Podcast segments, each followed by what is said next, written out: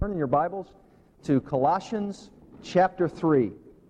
Colossians 3. In fact, I told somebody in the back, I'm so prepared that you need to pray for me because I have far too much to say in one sitting, which, as you know, probably will mean uh, that we'll go over, and it will probably mean that I'll use the same set of notes for, you know, three or four times uh, in the future. But that'll be all right because I think that the Lord has so many, many things to say to us through this series that we have been teaching through.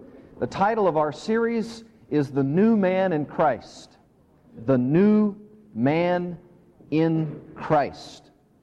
And we're talking through our series on what it means to be a Christian. If you could boil it all down, we're talking about what it means to manifest Christianity in your life. And we've been doing so from the book of Colossians, chapter 3. I think this might be the seventh or eighth message that we've done in this series. And we are through verse 7 that we covered week before last. And we're going to be dealing predominantly with verses 8 to 11 this morning. We'll see how far we get. But we are talking about the characteristics of the new man. What does the new man look like? How should a new Christian act? What should he or she be characterized by? What differences? What changes in a person's life who becomes a Christian? What does a new man in Christ look like? And as we have been endeavoring to say throughout this series, the Apostle Paul skillfully answers every one of those questions in Colossians 3. And we would do well to read that section of Scripture in our hearing today. And so let's read together Colossians chapter 3, verses 1 to 17. If then you have been raised up with Christ, keep seeking the things above, where Christ is, seated at the right hand of God. Set your mind on the things above, not on the things that are on earth. For you have died, and your life is hidden with Christ in God. When Christ, who is our life, is revealed, then you also will be revealed with him in glory. Therefore, consider the members of your earthly body as dead to immorality, impurity, passion, evil desire, and greed, which amounts to idolatry. For it is on account of these things that the wrath of God will come. And in them you also once walked when you were living in them. But now you also put them all aside or put them off anger, wrath, malice, slander, and abusive speech from your mouth. Do not lie to one another, since you put off the old man with its evil practices and have put on the new man, who is being renewed to a true knowledge according to the image of the one who created him. A renewal in which there is no distinction between Greek and Jew, circumcised and uncircumcised, barbarian, Scythian, slave and free man, but Christ is all and in all. And so, as those who have been chosen of God, holy and beloved, put on a heart of compassion, kindness, humility, gentleness, and patience bearing with one another and forgiving each other whoever has a complaint against anyone. Just as the Lord forgave you, so also should you. And beyond all these things, put on love, which is the perfect bond of unity. And let the peace of Christ rule in your hearts, to which indeed you are called in one body. And be thankful. Let the word of Christ richly dwell within you with all wisdom, teaching and admonishing one another with psalms and hymns and spiritual songs, singing with thankfulness in your hearts to God. And whatever you do in word or deed, do all in the name of the Lord Jesus, giving thanks through him to God the Father. Now, I posed a few questions a moment ago. Those questions what are the characteristics of the new man in Christ? What does it mean to be new in Christ? How does that newness in your Christianity manifest itself? Well, Paul tells us in no uncertain terms that Christians are indeed characterized by a new life, new desires, new habits, We could call it a new sphere of existence, a new realm of living. And he also says that as opposed to that, unregenerate people, non Christians, unsaved folks are also characterized by old habits, wicked thinking, and an old realm or sphere of existence. And Paul goes on to say in this section of Scripture that those who have indeed been transferred out of the realm of the old life and into the realm of the new life, the realm of the Spirit of God, the realm of salvation by Jesus Christ, are actually those who are changing in their thinking and changing in their conduct as well. One of the great Bible teachers of yesteryear actually died in 1990 and had a very, very fruitful ministry in writing commentaries on the New Testament was a man by the name of F.F. F. Bruce. And he writes about what Paul is saying here in Colossians 3, and he has very, very wise words for us. This is what he says. He says, Pagans, though these people had once been, they had now received a new nature. They were in Christ, and Christ lived in them. If they accepted the logic of this new situation, if they looked on themselves as dead to their former desires and alive to God in Christ, then the Christ life, now coming to maturity within them, would manifest itself in a new pattern of behavior. In another place, he stated it this way, commenting on the first couple of verses of Colossians 3. He says, Don't let your ambitions be earthbound, set on transitory and inferior objects. Don't look at life and the universe from the standpoint of these lower planes. Look at them from Christ's exalted standpoint. Judge everything by the standards of that new creation to which you now belong, not by those of the old order to which you have said a final farewell.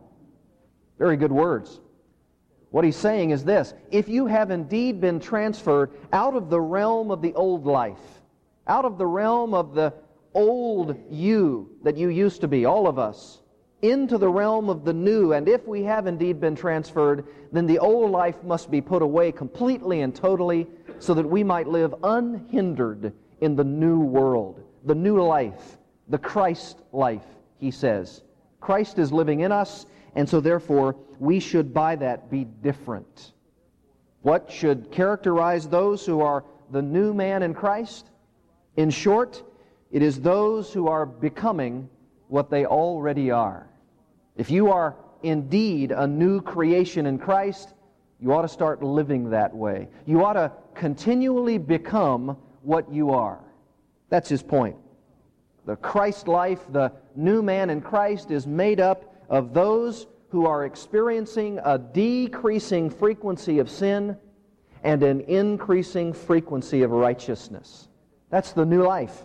That's the new man.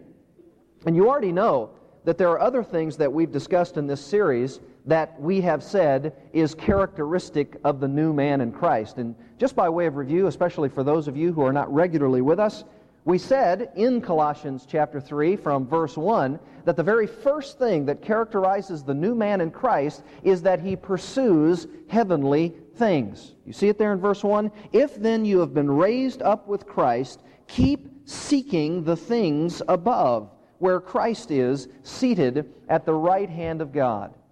Paul is saying there that if you are truly regenerate, if you truly know Jesus Christ as Savior and Lord, then the very first thing that will characterize your new life in Christ is that as a habit of your life, as a characteristic nature of your new existence, you will indeed pursue heavenly things. And you'll pursue it as the habit of your life. You will be heaven bound. You will be thinking of heavenly things, not being earthbound, not being tied to the elements of this world. The second thing he said that characterizes the new man in Christ is that he will be also preoccupied with heavenly things. He will continually set his mind on those things that are spiritual, not those things that are earthly. He talks about that in verses 2 to 4. Thirdly, the third thing that characterizes the new man in Christ, Paul says, is the putting to death, the killing the mortifying of earthly things. And he enumerates what those are in verses 5 to 8. He says, Therefore, kill, mortify, put to death. Consider the members of your earthly body as dead. Dead to what? To immorality, impurity, passion, evil desire, and greed, which amounts to idolatry. He says in verse 5 that because you have indeed become a part of the new man in Christ, then the things that are listed there in verse 5 should not be a part of the habitual nature of that new life. He says you should be dead to those things. And whenever they rear their ugly head because they were a part of your old life, whenever they come up, kill them, put them to death. Don't allow them to be characteristic of your new life. He says, indeed, they can't be. Why? Verse 6 because the wrath of God will come upon those things. In other words, God will punish everyone who lives like that. And if you're a Christian, if you've truly been transferred into the new realm of life, you can't live that way because the wrath of God does not come on believers, only unbelievers. And so, therefore, if the wrath of God is to come, you can't even be characterized that way because you cannot be condemned along with the world. Remember, we said that those who are in Christ cannot now be condemned, according to Paul in Romans 8 1. You can't be condemned, which means you can't be living in these things because you have a new life. And then he says in verse 7 And in them, in these sins, in these vices, you also once walked when you were living in them, implying, of course, that you don't live in them anymore. They're not a part of who you are. Therefore, whenever you are tempted by them, resist it. Resist it. Put to death those things that are of the earth. They aren't part of heaven. They won't be a part of what we're going to be doing in heaven. In heaven, we're going to be worshiping God, praising God, loving God, serving God. There won't be in, any immorality, impurity, passion, evil di- desire, and greed in heaven. Therefore, since it's not going to be true of your citizenship in heaven when you get there, don't allow it to be a part of you in your citizenship now because you are a citizen of heaven even now. It's a down payment and it will come to pass. And because that is a reality, you cannot do these things. That's his point. So, if I'm a new man in Christ, I'm going to pursue heavenly things. I'm going to be preoccupied with those spiritual realities. And whenever those sins come in my life, I'm going to kill them. I'm going to mortify them. I'm going to put them to death. And did you know that Paul doesn't stop there? He says there's a fourth thing that characterizes the new man in Christ, and that's where we are this morning. Number four in our little list, those things that characterize the new man in Christ, Paul says it like this the putting off of dirty clothes. The putting off of dirty clothes. Pursuing heavenly things, being preoccupied with spiritual realities, putting to death all of the earthly things that used to characterize you, and fourthly, the putting off of dirty clothes. That's Paul's way of using an analogy of evil habits. The putting off of evil, evil habits. And he begins to tell us that in verse 8. Let's read it together. But now, you also put them all aside or put off. Put off what? Anger, wrath, malice, slander, and abusive speech from your mouth. Do you know what characterizes the new man in Christ according to Paul? Not just the individual Christian, but corporately the body of Christ they must be, they will be, they shall be characterized by the putting off of sins that are enumerated there, like the putting off of dirty clothes. And Paul uses an analogy that we would understand very, very well. You would not continually, as a part of your life, wear dirty old clothes. You would change them. You would put them off. You would take them off. And that's his point if you have truly been transferred into a new realm, if, in the consistency of his analogy, if you have been given new clothes, then you should wear them and you should put off the old dirty clothes that used to characterize you. He says you should be characterized by the putting away or the putting aside, or to fit with his analogy, the putting off from yourselves any article of clothing that doesn't speak of your Christianity, that isn't consistent with who you are. And he uses a very, very interesting word, this word put off or putting off. Apotithemi, and it's used in a literal sense very, very interestingly of the Apostle Paul himself. Turn to the book of Acts. Acts chapter 7. You remember Paul before he was a regenerate man, and you remember his name, don't you? What was his name? Saul. Saul. The Bible often when someone becomes regenerate, is said to be given a new name, right? Now, that doesn't necessarily jive with our, our culture. We go by the same name, that name that's on our birth certificate. But in that culture, if someone was granted a regenerate nature by God, God Himself often gave that person a new name. Well, I wish we might uh, consider that in our own culture because it would show us the idea that we are a new person. We have a new life. We should be characterized by new thinking and new behavior. And that was true of Paul, who was once Saul. And in Acts chapter 7, you know that that chapter is almost exclusively tied in with the death of the first martyr of the church, Stephen. And he was martyred because he was preaching the gospel. And the religious leaders of the time didn't like it because he was indicting them and saying that they were not truly following God. And of course, that would have been incredibly difficult for them to hear because they assumed that they were the followers of God. They assumed that since they were the descendants of Abraham, they were of the in crowd. And Stephen comes along and says, Not only are you not followers of God, but you put to death the Son of God, the person you say is the Messiah that you're looking for. And out of that number there was a man, and that man's name was Saul, and he was a wicked man. Oh, he might have had a righteousness externally. He says that about himself in Philippians 3. He says, As to the law, found blameless. In other words, if anybody had identified him and said, Well, what about that fellow named Saul? Does he follow the law? No one at that time would have been able to find anything in his life that wouldn't have looked, at least externally, like he was absolutely following the law of God to the letter. And that was his own personal testimony. As to the law, I was blameless. I was doing everything I could to follow Yahweh.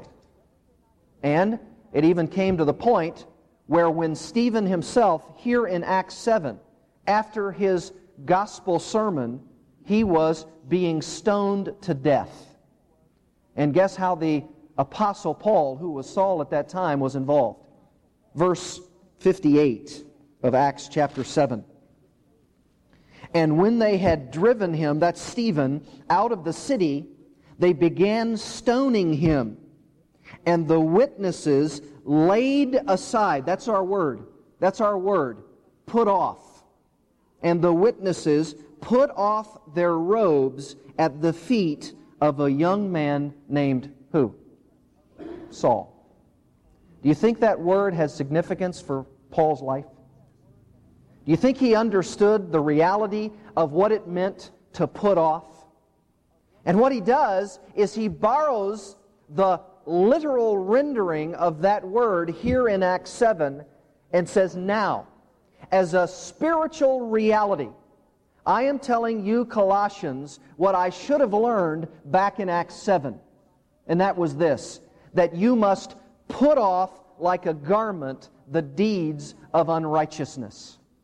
And I'm sure, beloved, that many, many times the Apostle Paul said to himself, why didn't I have that in my mind? Why didn't I have that in my life there in Acts 7? I killed my brother Stephen. And of course, Paul would have immediately said in response to that himself, But God is sovereign. God allowed me to experience this, no doubt, so that I could give him greater glory later on. And Paul would have understood the very real issue of putting off unrighteousness and therefore uses the same word. Interesting. And so he says to the Colossians, going back to Colossians 3, you must put off like a robe, like a coat, like a garment, all of the deeds of unrighteousness. And he borrows this literal rending of it, and he says, hey, this is what you should do spiritually. And by the way, he uses this a number of times, this concept of putting off. One of those that's listed for us is in Romans chapter 13. Romans 13. Here, he says in verse 11, And this do, knowing the time that it is already the hour for you to awaken from sleep. What does he mean? Obviously, he means that they were spiritually dead, and he uses the analogy of sleep. And he says, For now salvation is nearer to us than we believe. The night is almost gone, and the day is at hand. Let us therefore put off, that's the word, lay aside the deeds of darkness. Just like an old garment that was used and filthy and rotten, put it off. Take off that jacket that doesn't befit you. Lay aside the deeds of darkness and put on the armor of light. There he uses the same kind of analogy. Put off the old coat and put on the new. He uses the same thing also in Ephesians chapter 4, the parallel passage to Colossians 3 in verses 22 and 25. He says, In reference to your former manner of life, who you used to be, you put off the old man, which is being corrupted in accordance with the lusts of deceit. He says, You should put off. And then he says, verse 24, you should put on. What should you put on? You should put on, verse 25, the righteousness which is the opposite of falsehood. You should put on truth. You should not be angry in a sinful way, verse 26. You should not give the devil an opportunity, verse 27. You should not steal, verse 28. You should not have unwholesome words, verse 29. You should not grieve the Holy Spirit of God, verse 30. You should not allow bitterness and wrath and anger and clamor and slander be a part of your life because you're a new person, verse 31. You should be kind and tenderhearted and forgiving each other because Christ has forgiven you, verse 32. He says, listen, if you've got an old, dirty coat, no one in his right mind would keep it on. He would put it off. He would take it off. And he would put on that which is new, that which is fresh. It says the same thing in Hebrews chapter 12. Hebrews 12:1, very familiar passage. Therefore, since we have so great a cloud of witnesses surrounding us. That's been often misunderstood. It's not that the faithful saints who have died before us are standing over the rail of the stadium looking down at us and seeing how we're doing. That's not the point at all. The point is, Hebrews chapter 11 talks about the hall of faith. All of those who exhibited great faith in God, they, by example, ought to be the cloud of witnesses for us. They're witnessing to us of their great faith. And we ought to take their example. And therefore, we ought to lay aside or put off every encumbrance and the sin which so easily entangles us. And let us run with endurance the race that is set before us. Same idea, lay aside, put off, same word. Put off, just like a jacket that doesn't fit anymore. Just like a coat that is ugly and filthy and rotten, you should put it off. Take it off. Says the same thing in James chapter 1, verse 21. Therefore, putting aside or putting off or taking off all filthiness and all that remains of wickedness, in humility receive the word of God implanted, which is able to save your souls. It's an old jacket. It doesn't fit anymore. It's dirty and filthy and rotten. Put it off. Take it off. 1 Peter 2 1. And Paul obviously loves this analogy of taking off this jacket that doesn't work anymore.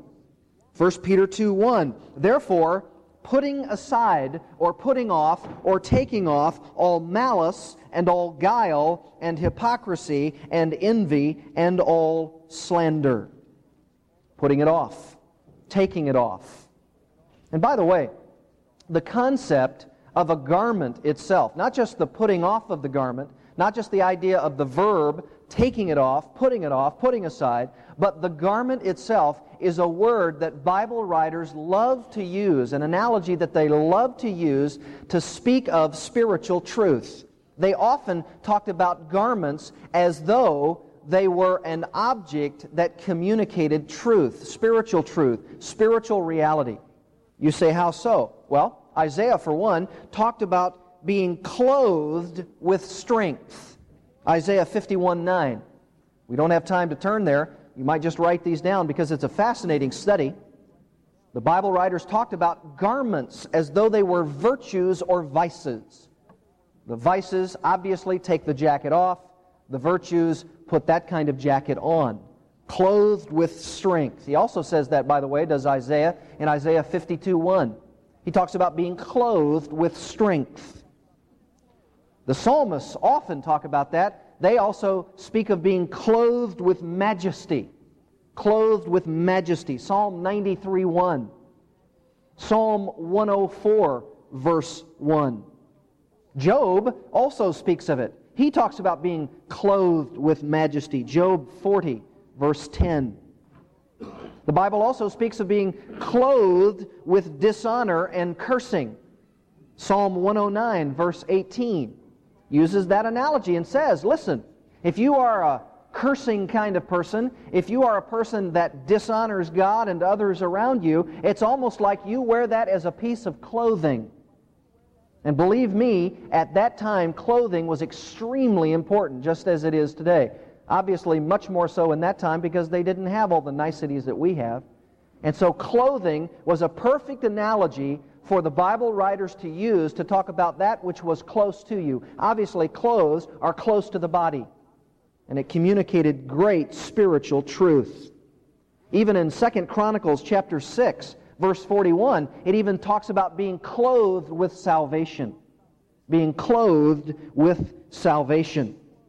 So many places in the Bible, frankly, that talk about this.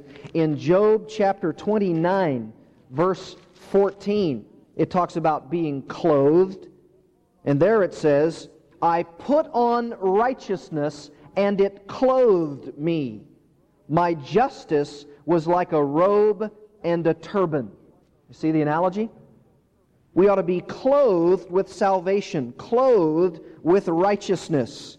Psalm 35, verse 26. Psalm 35, 26. Let those be ashamed and humiliated altogether who rejoice at my distress. Let those be clothed with shame and dishonor who magnify themselves over me.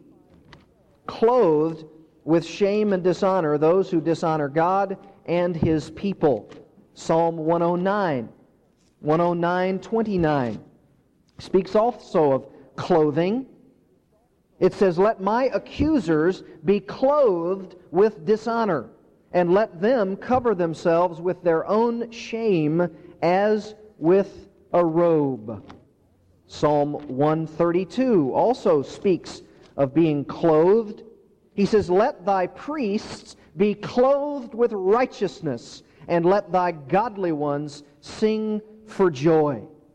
And I mentioned to you a moment ago Romans chapter 13. I didn't read the most important verse, verse 14. There it says, in Paul's analogy, put off the deeds of darkness, which I read to you, verse 14, but put on the Lord Jesus Christ and make no provision for the flesh in regard to its lusts.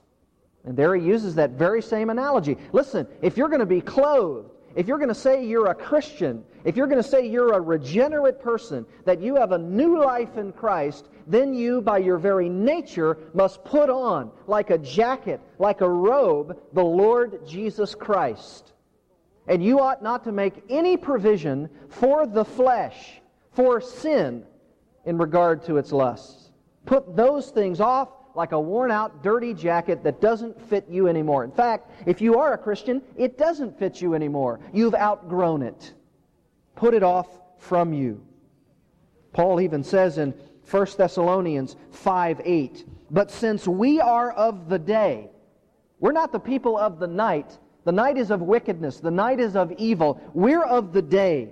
Saved people are of the day. Let us be sober, having put on, having been clothed with the breastplate of faith and love, and as a helmet, the hope of salvation. We're not only putting things on, we're putting on real virtue, righteousness, holiness, truth, the hope of salvation.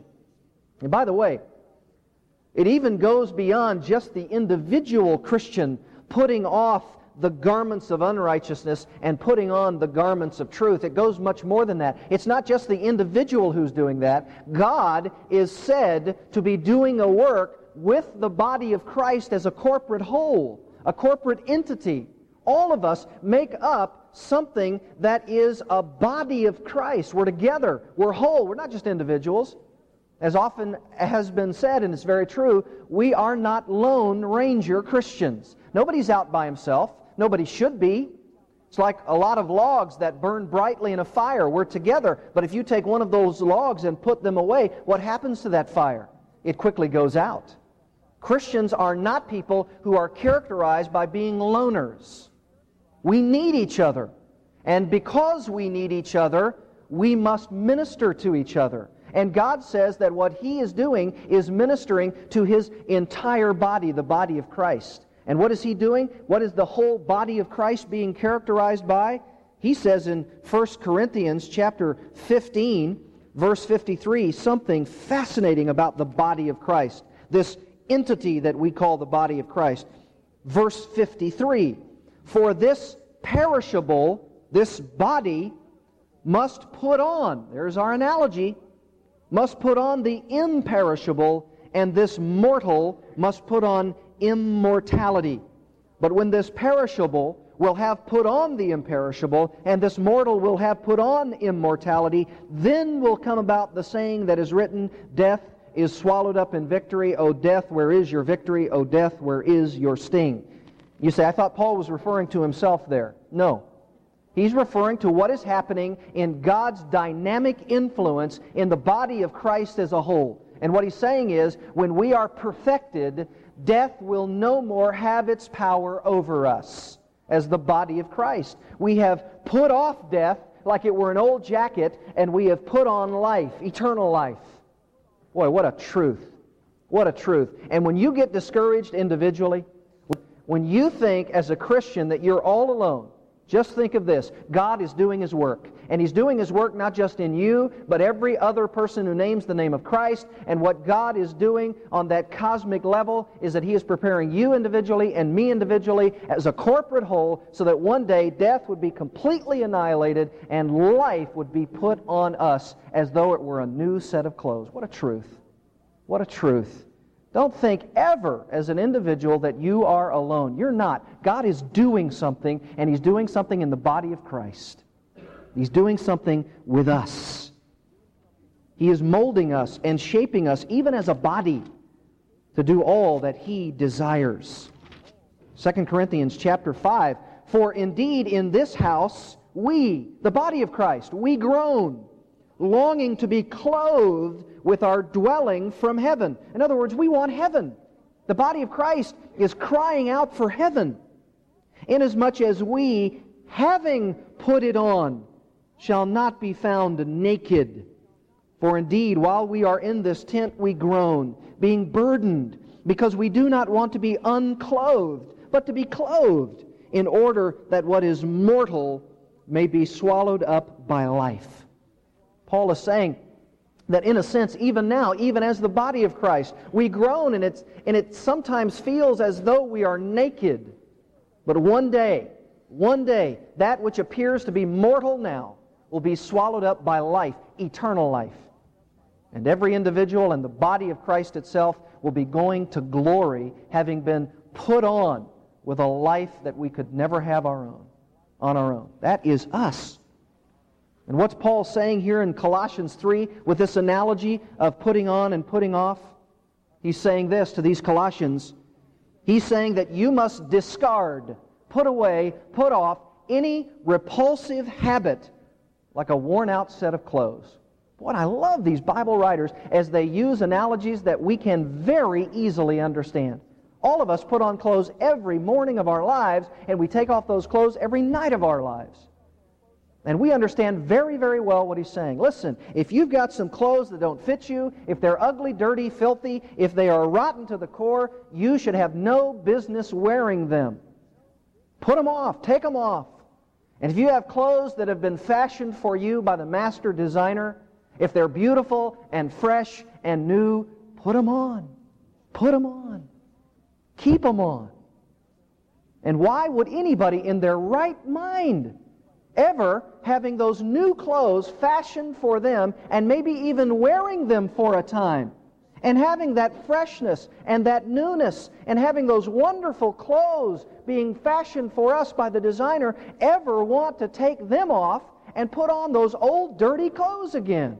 Doesn't make sense. It's not logical. It's not right. And every one of us, if we are in sin, we feel just like that. What am I doing? Why am I acting this way? What is it about me that motivates me to take off my new clothes and to put on these old clothes? What is it about me that when I perform the deeds of righteousness as a new habit in my life, virtue, love, compassion, humility, etc., why would I want to put those things off of me for a time to put on those things that are characteristic of the old life? The idea of immorality and impurity and passion and greed, all of those things, I cannot walk in those things. I'm a new man in Christ. I've got new clothes. I don't want to walk in the old ones. They don't even fit me anymore. And we're not talking about just the transfer of jackets. We're talking about the repudiation of an entire life, an entire realm of existence. And he says there in Colossians 3, in verse 8, but now you also put them off. That's a command, folks. That is an imperative command. Why? Why, Paul? He says in verse 7, you used to walk in these things, but now put them off. You used to live in them, but now take it off like an old jacket. You once walked in these things immorality, impurity, passion, evil desire, greed, but now, in addition to the putting off of those things, I'm going to give you another list. Put these off from yourselves as well anger, wrath, malice, slander, and abusive speech from your mouth do not lie to one another. Those are the things that he says we must discard. And by the way, just like the list that we talked about last time, that list that's listed for us in verse 5, in verse 8, he gives us another list, and it's not exhaustive, it's just representative. It's just a list of things that he knows that they would be struggling with. He knows it would be a list characteristic of the things that they would have been characterized by in their past life. And he says very clearly, very forthrightly, but now, but now. Don't do it because you're a different person. You've got a new set of clothes. But now. And then he says, but now you also put them all aside. Literally, he says this, but now you also put off all things. All things, not just some things, all things. And Paul tells the Colossians in clear, unmistakable language you discard anything, all things, that don't speak of your new life in Christ, that aren't characteristic of the new man. They're to put aside everything that was done in connection with the old man. And you ought to do the things which are characteristic of your new nature. You're a new creation. You're a new body.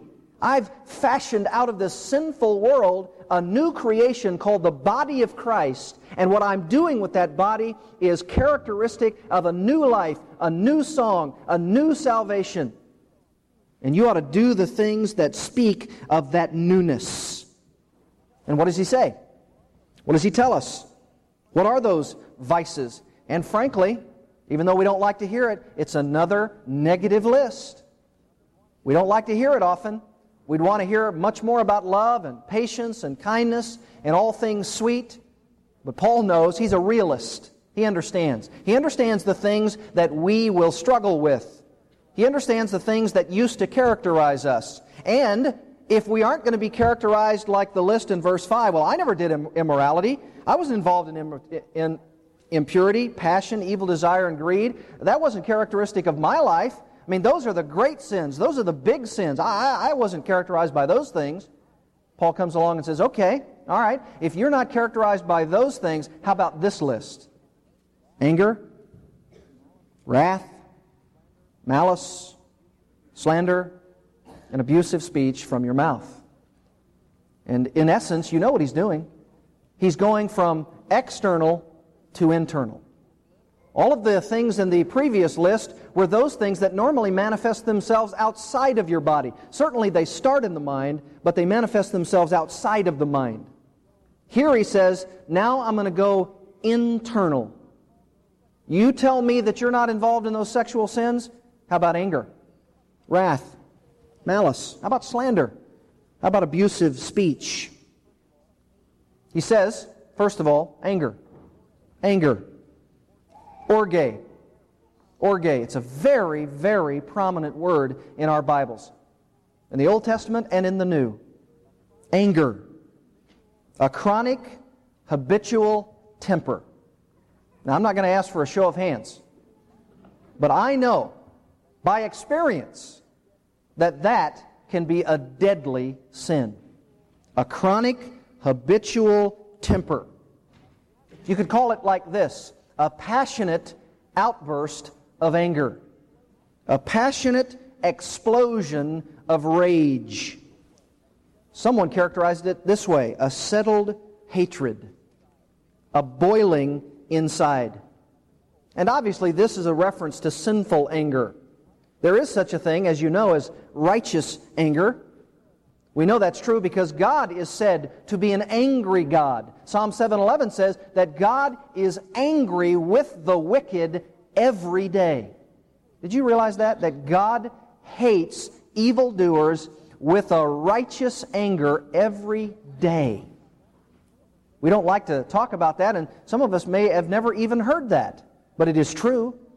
God has a settled fury against wicked people every day. The difference, of course, between what, is, what Paul is saying here and that kind of anger is that God has every righteous motive in having that kind of anger. And Paul says this kind of anger that's listed here isn't that kind. You remember Jesus Christ when he came in the form of a baby and grew up? When he had this kind of anger, righteous anger, what did he do to those who were in the temple? He cleansed the temple, didn't he? He says, You are absolutely destroying my Father's house. This is a house of worship and prayer, and you've made it into a house of merchandise. And how did that anger burn within Christ? He fashioned a whip, the scripture says, and he went in and he cleaned them out. You know what that means? That means premeditation. He had to think about what he was doing when he was fashioning that whip. He had to think about what he was doing when he went into that temple. He had to think about what he was doing when he cleared them out. That's an example of righteous anger. And did you know that the Apostle Paul himself also commands Christians to be angry? It's not the unrighteous anger, but it is the righteous kind. It's to be angry over sin. It is to be angry over unrighteous people. It is to be angry over evildoers. He says that in Ephesians 4. He says, Be angry, but do not sin. Be angry, but do not sin, Ephesians 4 26. Could be translated this way If you are angry, be careful not to sin. In other words, you ought to have the same kind of righteous indignation as God Himself has over evil people, evil doing, who blaspheme His name, who speak out against Him. You ought to be angry over that, which means obviously you ought to be angry over the sin in your own life, yet not sin in the process. He says, even in Ephesians 4:31, let all wrath and anger be put off from you, like a pair of dirty old clothes. Don't let that anger and that wrath that used to characterize you be a part of your new life. Put it off. Why? Because that kind of anger is wicked, it is self centered, it is out of control, it is a rage, it is, a, it is an anger that must not characterize a part of the new humanity. We know that's true because James says, doesn't he, in James 1? Be slow to speak, slow to what? Anger. Be slow to that. Have a slow fuse. Don't have a quick fuse. Don't do that. And then, secondly, he says wrath. And it's closely related, by the way. It's sometimes even used interchangeably in the New Testament, this idea of anger and wrath. This is the word thumos. Thumos. We could say it's white hot anger. White hot anger. And it refers to the burning anger like flames that burn with an intensity of a grand fire. And if we could say that anger is that settled temper inside, this, this wrath is that kind of anger that manifests itself. An outburst, an instantaneous, passionate outburst of anger. In Romans 2:8, thumos is used along with orge of divine retribution by God. That's his divine wrath.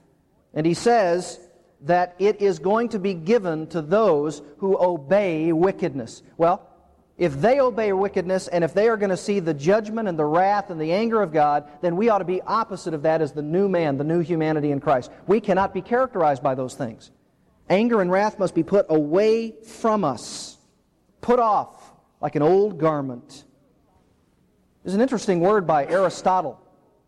Aristotle says that uncontrolled thumos, anger, rage, does indeed seem to hear the voice of reason, but hears it wrongly, like impetuous servants who rush out before hearing all that is said or like dogs which start barking before waiting to see if one is friend or not.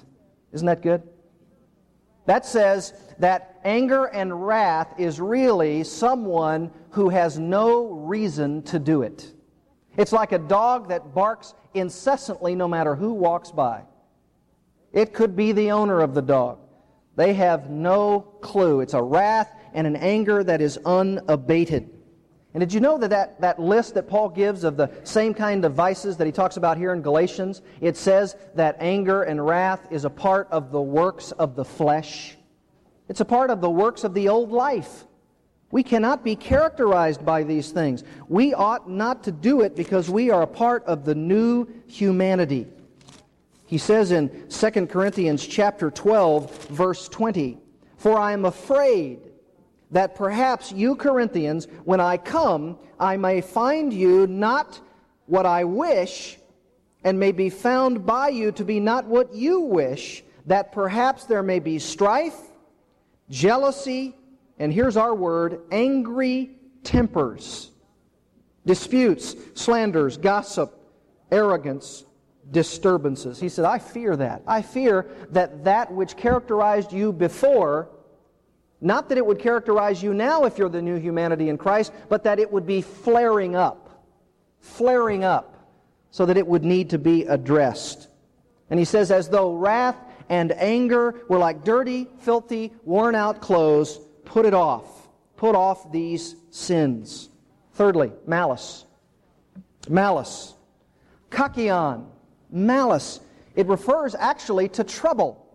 That could be another way it's translated. Trouble trouble. In fact, it's translated there with no evil connotation in Matthew 6:34. Trouble. Jesus said, "You're going to have trouble." But obviously in this context in Colossians 3, it is talking about an evil kind of trouble, a malice. And you know what this idea of malice is? It is the intentional, deliberate infliction of harm upon another person. Malice. The attitude or the action that desires someone else to be harmed, to do harm to one another. It is such an evil thing, this malice. It seeks to destroy fellowship, love, sensitivity. This word, by the way, is also used in some other contexts, and it denotes what we could call moral badness. Moral badness. It's a generic word that really means evil toward another person. Personal animosity, malicious gossiping in order to tear down instead of building up. And it could refer to one single act of iniquity, or it could refer to multiple acts. You remember Simon Magus in Acts 8 who tried to buy the Holy Spirit's power? The word malice is used of him. He wanted that power of the Holy Spirit so he could inflict on other people what he desired. That's the point. 1 Corinthians 5 8, 1 Corinthians 14 20, Romans 1 29, Ephesians 4:31 says, "Put off malice from you." It doesn't fit you. It doesn't fit you anymore. You can't be characterized by that, so why do it? If malice is an issue of the heart, then certainly its outward manifestation is seen in the next two vices. You see what they are?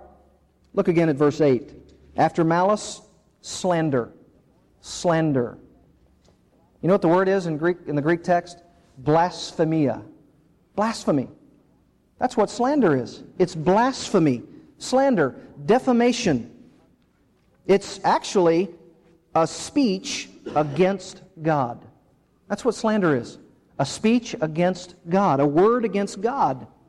It is, in its general definition, abusive or scurrilous language directed against God. Or, it could be directed against human beings. If it's directed against God, it's blasphemy. If it's directed against man, it's called slander. Slander. Or it could even be a blasphemy against God by speaking out against God's representatives. You could be slandering a person, but your real motive is that you want to get at God. And I hear this so much, in, even in the counseling realm. I'll be counseling someone and they are slandering their mate. And when we get down to the real issues in their life, it is actually a settled anger, a hostility against what God has done. Maybe even in giving that person to the person I'm counseling. Why has God given me this kind of person? Now, they would never say it like that, but what they do in return is slander the other person continually. And when we get far in our counseling, normally I'm asking them this question What is it about your relationship with God that is allowing you to speak against someone else whom God says, This is my child? Why? It is because they have a settled hostility that manifests itself in a malice that speaks against the other person or against God. These are very, very sinful vices that he speaks of here. Blasphemy against God. And I wish we had time to speak of all of the passages that list this blasphemy, this slander. It's all over the Scripture. There are blasphemies that are named, which are sins against the name of God. There are blasphemies and slanders that are mentioned against the Word of God. There are blasphemies that are mentioned in the Scripture that are words against the people of God. But it all comes from the same source. It is a speaking against someone to intentionally inflict pain upon them. And the New Testament speaks to this so clearly. James 3, verse 5. So also the tongue is a small part of the body and yet it boasts of great things. Behold, how great a forest is set aflame by such a small fire. And the tongue is a fire, the very world of iniquity.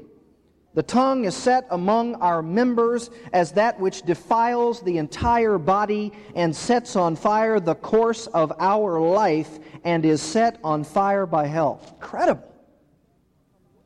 All from the tongue from words, from the things we say. You see why that cannot characterize the new man in Christ? Because we're in the fire putting out business. not putting on fires, not starting fires, especially not with our words, not slandering people. In Titus 3, verse 2, it says we are to malign no one. To malign no one. That includes those within the body of Christ and those without. We're to be characterized as so different from the, the world that we're not maligning anyone including our government, including our leaders, including those people who are helping us function in this society. We cannot slander. It is against the characteristic nature of our life. Anger, wrath, malice, slander, and then he gives one last one in this little list abusive speech from your mouth. Foul talk. Foul talk. And then he adds, from your lips, from your mouth. You remember when he says in the earlier verse, greed, which amounts to idolatry? He does the same thing here. He lists four things, and then the last one has a qualifier. This does too. Abusive speech from your mouth. What is it? What is this abusive speech? Foul talk, filthy communication, disgraceful speech, low, obscene, dirty talk, swearing sexual innuendo, evil speaking. That's what it is. And Paul says, Do not let your mouths be polluted with the scurrilous and filthy language that used to flow readily from them. Boy, if that is not an issue for Christians to deal with, including myself. We must not do anything that characterizes us with the filthy talk of the world. And we may, we may not at times ever say it, but we need to go so internally in our lives that we don't even think it. We don't even think it. We shouldn't even have a mind regarding it. Why? Because our mind is set on heavenly things, not on earthly things, not on the things that are bound to this earth, including all of its sin and evil, we could translate it like this You must put off any foul mouthed language out of your mouth. And he says in the parallel passage in Ephesians 4:32, here's what you're to put on: being kind to one another, tender-hearted, forgiving each other just as God in Christ also has forgiven you. Such Language ought to be curbed before it even comes out of the new man's mouth, even before it comes into the new man's mind. And how's that going to be? How can we possibly do those things? By immersing ourselves in the Word of God, by praying and asking God to deliver us from every evil temptation and test. Everything. Beloved, what does characterize the new man in Christ? Well, it's obvious. He pursues heavenly things. He's preoccupied with spiritual realities. He's putting to death every remaining sin in his life, and he's putting off like a dirty set of old clothes anything, including anger, wrath, malice, slander, and abusive speech, which used to characterize him in the past, which is not him now. It's not you. It's not me. We cannot be doing it because it doesn't fit us.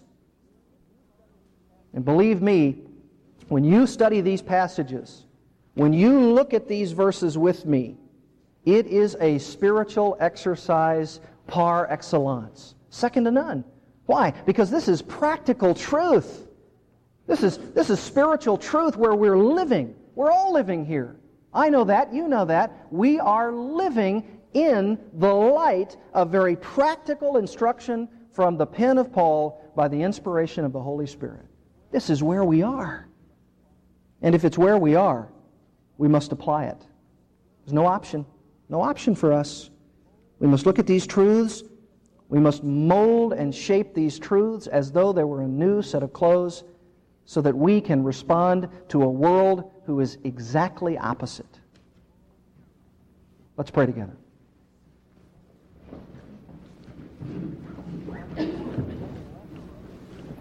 Father, there's, there's nothing left for us to do but to pray. We, we understand in very clear terms your instruction to us. We understand in unmistakable language that we are to put to death immorality, impurity, passion, evil desire, greed, which is self worship, idolatry. We're to put off like a dirty set of old clothes anger and wrath and malice and slander and abusive speech. It, it cannot be named among us because it doesn't fit who we are in Christ. Christ certainly wouldn't respond this way, and we shouldn't either if we're followers of Him. We thank you for giving us such clear instruction, and even though it is very, very difficult to hear and even more difficult to apply, we know that we have your power, your Holy Spirit. We have all of the resources to withstand the temptation from Satan, from his demons, from the world itself, to put away these things from us. May we do so to such a degree that we indeed have the decreasing frequency of sin in our lives and an increasing frequency of righteousness to your glory. Thank you for challenging us, and even though it's, it's hard to hear, it goes down to the very depths of our soul it challenges us to be like Jesus Christ. And for that, we are so very, very thankful. May you work your work in us so that we are truly living up to our position in Christ. For we pray in His name. Amen.